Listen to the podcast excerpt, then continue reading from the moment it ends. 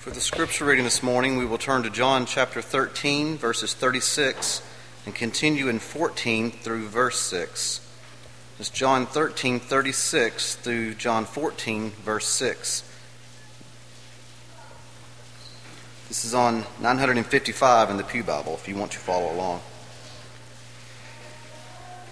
Simon Peter said to him, Lord, where are you going?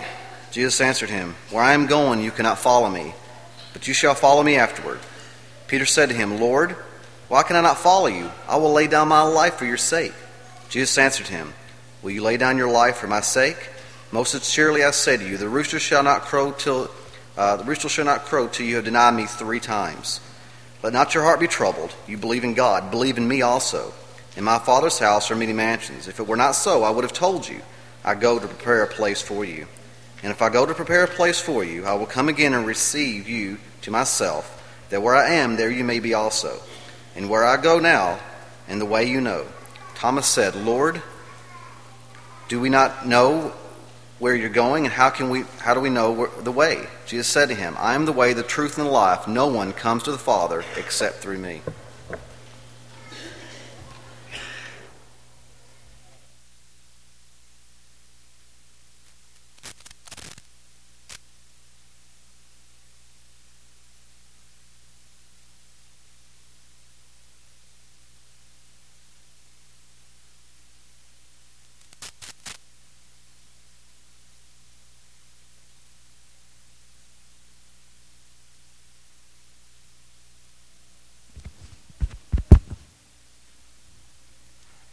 Is an exciting time of the year with graduations uh, approaching upon us. We're thankful for our Tuesday, Thursday school and the great good that's done there, and our young people that are able to enjoy that throughout the year and enjoy a time of graduation as they have recently.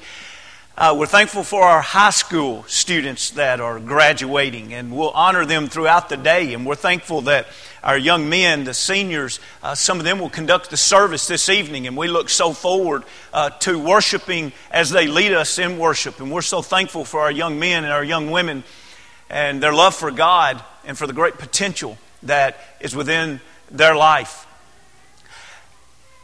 As we continue in our theme of immersed into Christ, looking at a study in the Gospel of John.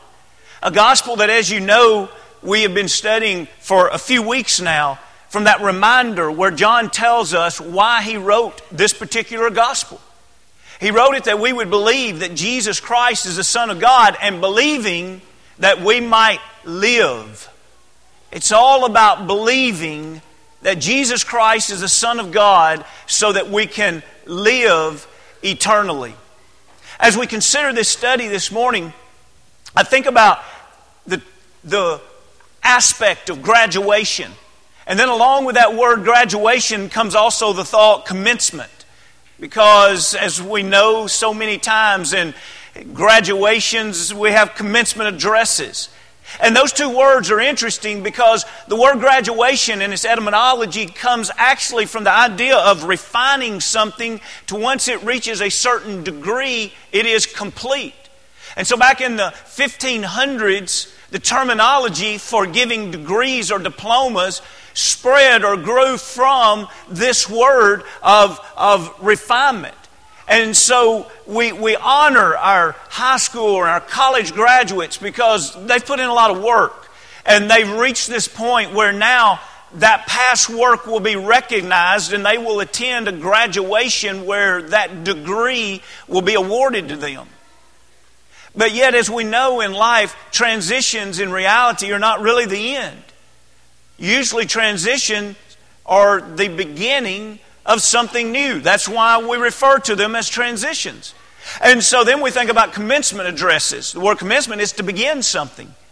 And so even at a graduation, if it's done effectively, each is going to be honored for what has happened and transpired and achieved in the past. But then the eyes have to begin looking forward to say, now, what lies before us? What can be done with this past success so that greater success can be done in the future. Now, as we think about the Gospel of John, it is real easy to think about what passage would you go to in the Gospel of John that would challenge the idea of walking healthy and safe and productive fashion through transitions. And if there was ever a night of transition in the life of so many that loved the Lord, it was during the night that he was going to be arrested and the persecution would begin, and the next day the crucifixion would take place. And we've just had read two of the conversations, and there were really at least four in this text, and perhaps three of those uh, we'll study this morning, where Jesus is with the closest, and, and they are at the time that that he has washed their feet and, and they begin having conversations about what is coming and they can't fathom the thought that, that jesus is really going to die and they have a hard time accepting that he is preparing them for a tra- transition because our human nature is we want things to stay the same oftentimes.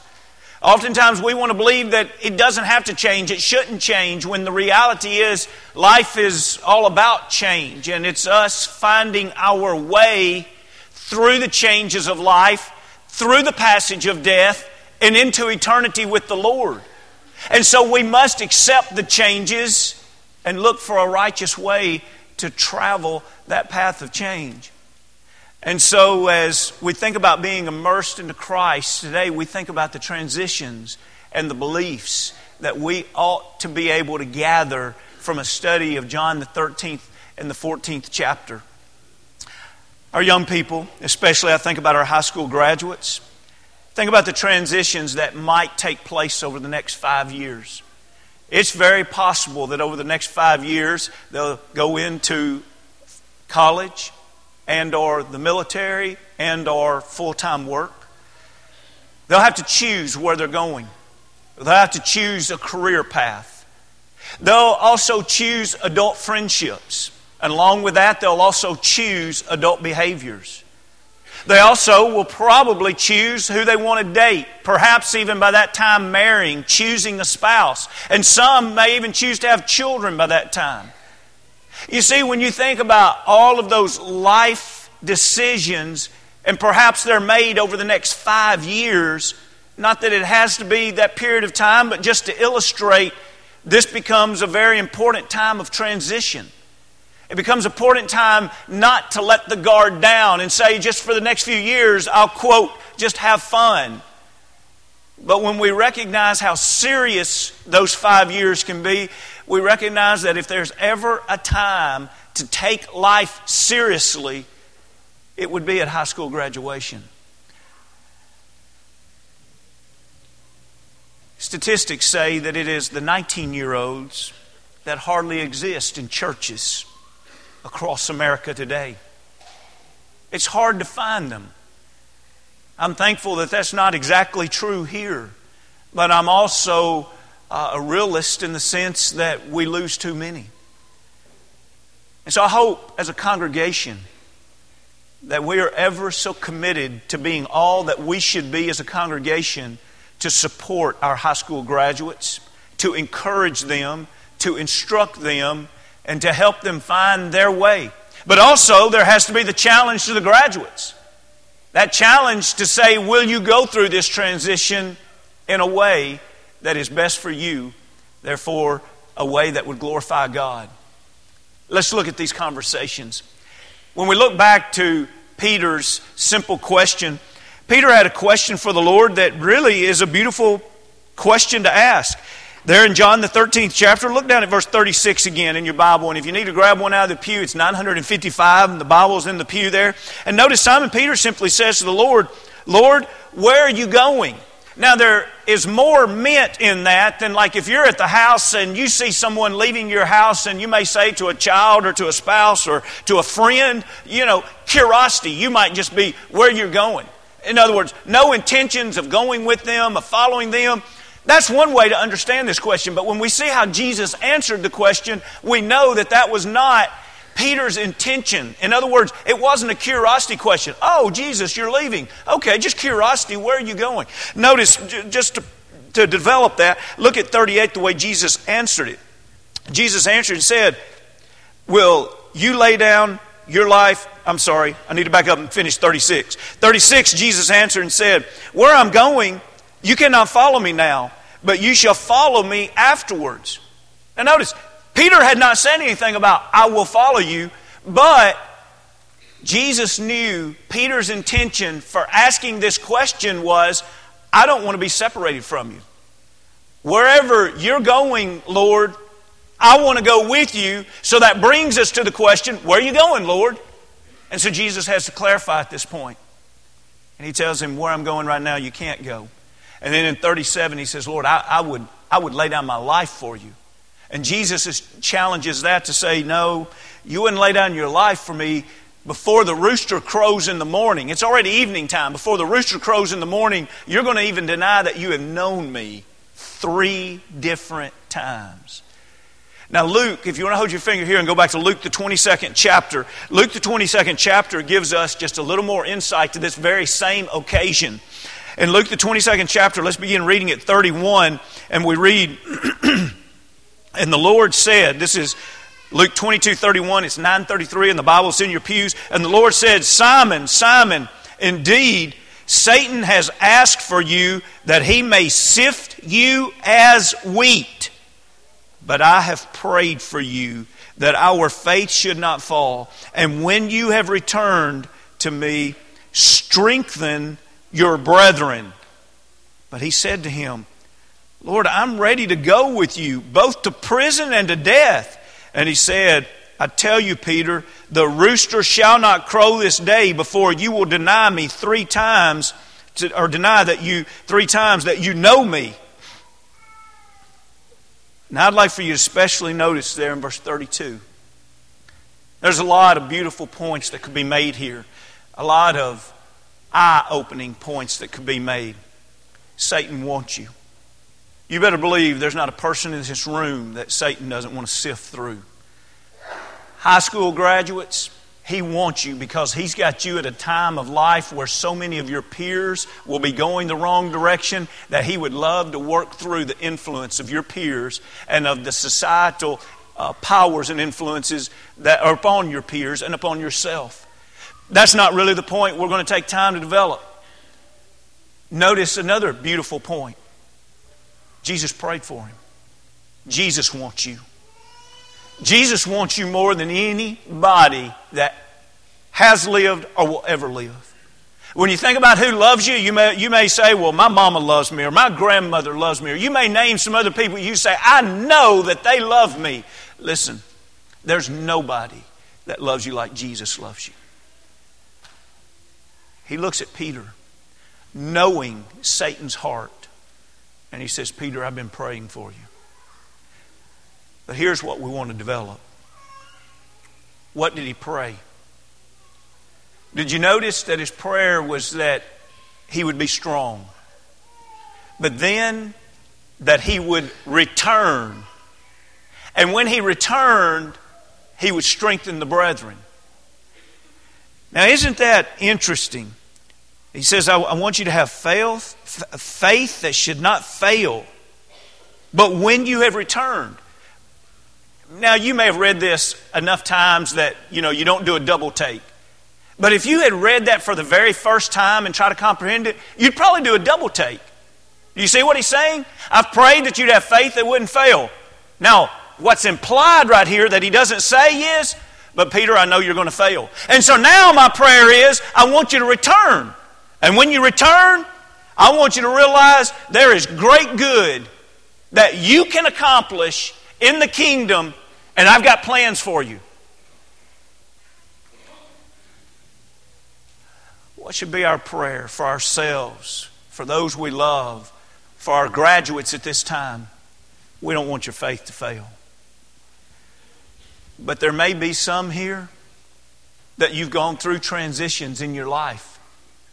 Maybe it was last month. Maybe it was last year. Maybe it was last decade. And you look back in those transitions in your life and you realize, I didn't do that in a faithful way. I have failed. So now, what is the Lord's prayer at this time? I want you to return. Why? Because the Lord has a work for every one of us to do. Peter simply wanted to know, Lord, where are you going? And he says, Peter, where I'm going, you can't come right now. But I tell you what, I'm praying. I'm praying you'll be strong. And when you do fall, I'm praying you'll come back. And I'm praying that you'll find your place in the kingdom. And what a beautiful prayer. Now, when we go back to the 14th chapter of our text in John, the 14th chapter, 955 on the Pew Bibles, we notice that immediately Jesus continues addressing them and at this point, you can imagine that the, the mood would have been pretty somber at this point. It's, it's really disappointing that here they were among the closest of friends, and yet Jesus can't put his arm around Peter and say, Peter, this is going to be a great night. Peter, you're going to really stand up and do the right thing. Instead, it's a somber mood. It's like, hey, you know what? We're not perfect. And I'm telling you, we're going to go through a real difficult time. And so now it's in the 14th chapter that he begins with the words, Let not your heart be troubled. You believe in God, believe also in me. And, and so a faithful Jewish man would have had no problem saying, Absolutely, I believe in God. And do you see what Jesus is doing here? Jesus is literally reinforcing in their eyes who he is. Because you say, well, they've walked with him for three, three and a half years. They're not going to doubt who he is. Do you need to fast forward in your mind just a few hours from here? When they watch him die, what do they do? Peter denies, they scatter, they even doubt whether or not he's ever going to live again. And when he does rise, and when he is resurrected, just as he had prophesied he would do, they were shocked at it, they were surprised at it, and yet they did come back to faith. When you fail, return, strengthen the brethren. And so, what is Jesus doing mixed heavily throughout this conversation? In various ways, he's going to continually remind them, I am God. You believe in God, believe also in me. And then we have this beautiful passage where he says, I'm going to tell you the truth. I wouldn't tell you this if it were not the truth. I go to prepare a place for you. And then he talked about, I'm going to come again and receive you to myself, that where I am, there you may be also. And the place that he talked about was the Father's house. Now, think about this in the context. It's a beautiful passage if we don't put it in its context. But think about it in its context. Where did this come from? This passage came from Peter saying, I want to be with you, God, or Jesus, I want to be with you. And him saying, Well, where I'm going right now, you can't be with me, but let me tell you what I want to do. I'm preparing a place so that I can come back and we can be together. We can be together for an eternity. What a beautiful thought. And so, amidst this question that began with, Where are you going? Peter's finally told the answer. Peter, it's about a destination. It's the Father's house. And I'm going to make a home for us. What do you live for? If right now the deepest desires of your heart was revealed, where would it fall about I want to live with the Lord for an eternity? I want to live in the Father's house. This world is not my home. I'm just passing through. A part of that passing through is graduating. A part of that passing through is getting your first job. A part of that passing through may be getting married one day. It may be having kids or grandkids one day. There's a lot of things to this, but the reality is they're all just transitions. They're all passing through what? Peter, lift up your eyes. You're worried about being separated from me? Think about the long home, not the short home. Think about living in the Father's house for eternity. When do graduates from high school and college, and when do 30 somethings and 50 somethings and 70 somethings, when do they make bad mistakes? We always make bad mistakes whenever we live based on our short home. Whenever we take our eyes off of the Father's house. And Jesus is reminding Peter, I want you to be strong. Keep your eyes on the Father's house. And even when you fall, I don't want you to keep your eyes on the earth. Get back up put your eyes on the Father's house again.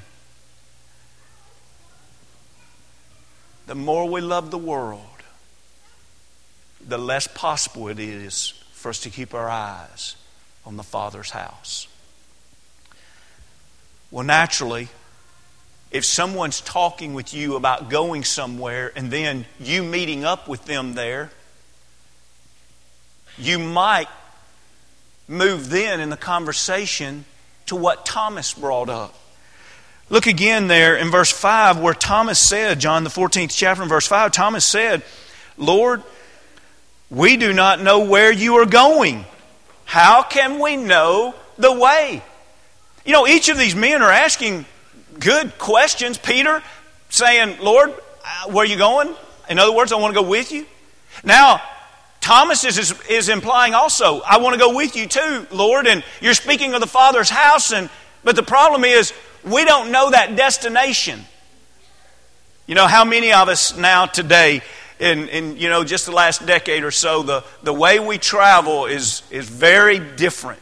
You know, how many of us uh, I think about speaking engagements uh, because that's kind of what my life has been about for the last couple of decades. And so, you know, as, as I took down the theme, what, what do you want me to speak on? The, the, uh, what's the time slot? What's the setting? What's the age of the group? You know, those are the things you always go through as you're setting the appointment up. And then I used to have to say, hey, can you give me directions? Well, how, how's the best way to get to you guys? And I would copy the directions down. Now you know what I say, don't you? Hey, can you give me your street address? That's all I need. Why? You give me the destination, and I will, I will have a device that will direct me all the way there. Thomas has in his mind, you know what, Jesus? I love you. I love what you're talking about. By the way, back in John the 11th chapter, Thomas literally thought Jesus was going to die soon, and, and he literally said, Let's go and die with him. Listen, Thomas had great faith. I know later on he showed uh, a momentarily lack of faith. Probably many of us would too if we'd been through what he'd been through. But, but nevertheless, here's a man that, that loves Jesus. And he says, Okay, I want to be with you. I love the idea of the Father's house. If you can give me an address, we can probably figure out how to get to the Father's house. But right now, Jesus, we hear you talking, but we still don't know how to get there. Now, pause there for just a moment. Remember the setting. They're trying to comprehend life without Jesus with them. You see, if, if it wouldn't have been life without Jesus, Jesus departing from them, they would have just said, We'll get up every day and we'll follow you, Jesus.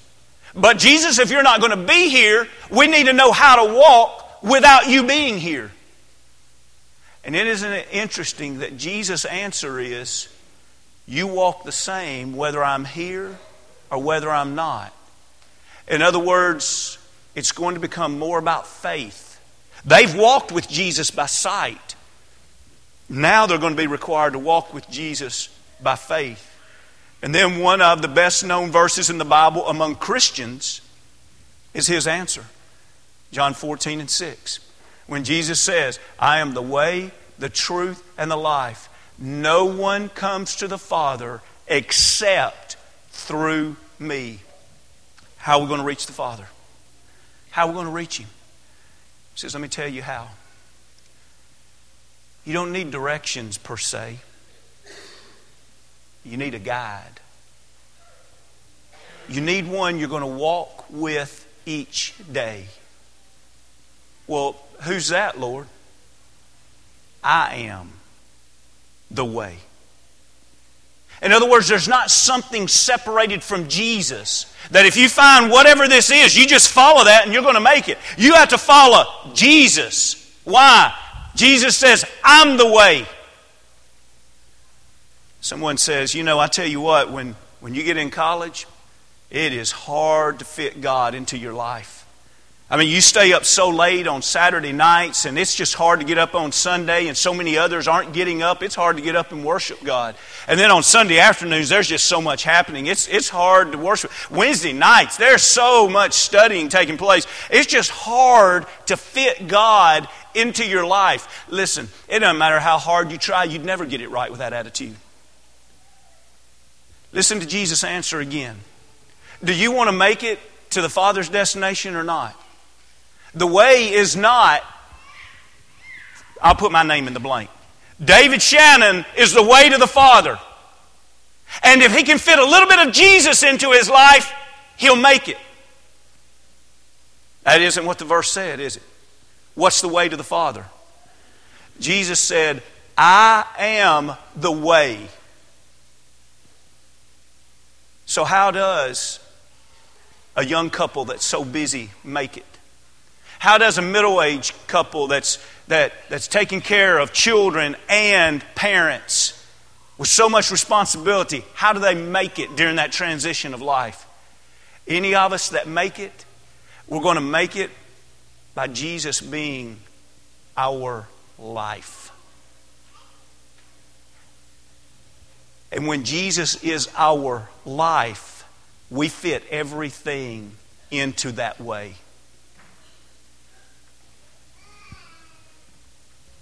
College has to fit into the life of a Christian that is first and foremost dedicated to God. A job has to fit into a life of one who is already first and foremost dedicated to God. You see, it's not the idea of all these illustrations that I know surely most all of us have read those illustrations like you have a container and and like you put the, the sand in first and then you can't get the big things in that doesn't even illustrate it. In a sense, that's false teaching. Because the Lord is not one of the big things we put in our life. Listen, brethren,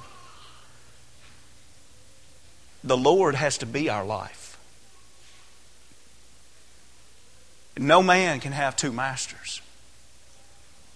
He either is our life or he's not, and we're trying to just place a little bit of God in a life that's dedicated to someone else or to something else. I got a passage I'd like for us to read as we close this lesson, and I don't, we don't have a slide for this, but if you want to turn to Colossians, the third chapter, I'd like for us to close by reading Paul's words here about this very same point that we're making, and then I want to quickly close with three things that hopefully we've learned today. in Colossians, the third chapter, notice verse 3 and 4. Colossians 3 3 and 4, Paul says, For you died.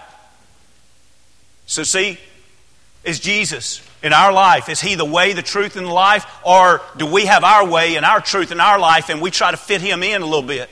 Paul says, I tell you what, I've killed my way. I've killed what I thought was truth, and I've killed my life, and now it's no longer about me. Well, if it's no longer about you, what is it? He says, and your life is hidden with Christ in God. Now, I love this next phrase. It's challenging, but listen to what he says. When Christ, who is our life, appears, then you also will appear with him in glory. Listen, I'm not trying to belittle the power of temptation and, and all that. I realize it's huge. But this idea that it's so hard for a 19 year old to be faithful, it doesn't fly in the scriptures. This idea, it's so hard to go to college and be faithful, it doesn't hold water. If we're painting a picture that says, oh, there's very few would ever make it. It's just too much. No. When it won't work is when Christ is not your life. When Christ is your life, when He's the way, the truth, and the life, we then join up with what Peter learned that day. My destination is the Father's house, and I don't want anything that would take me away from my destination.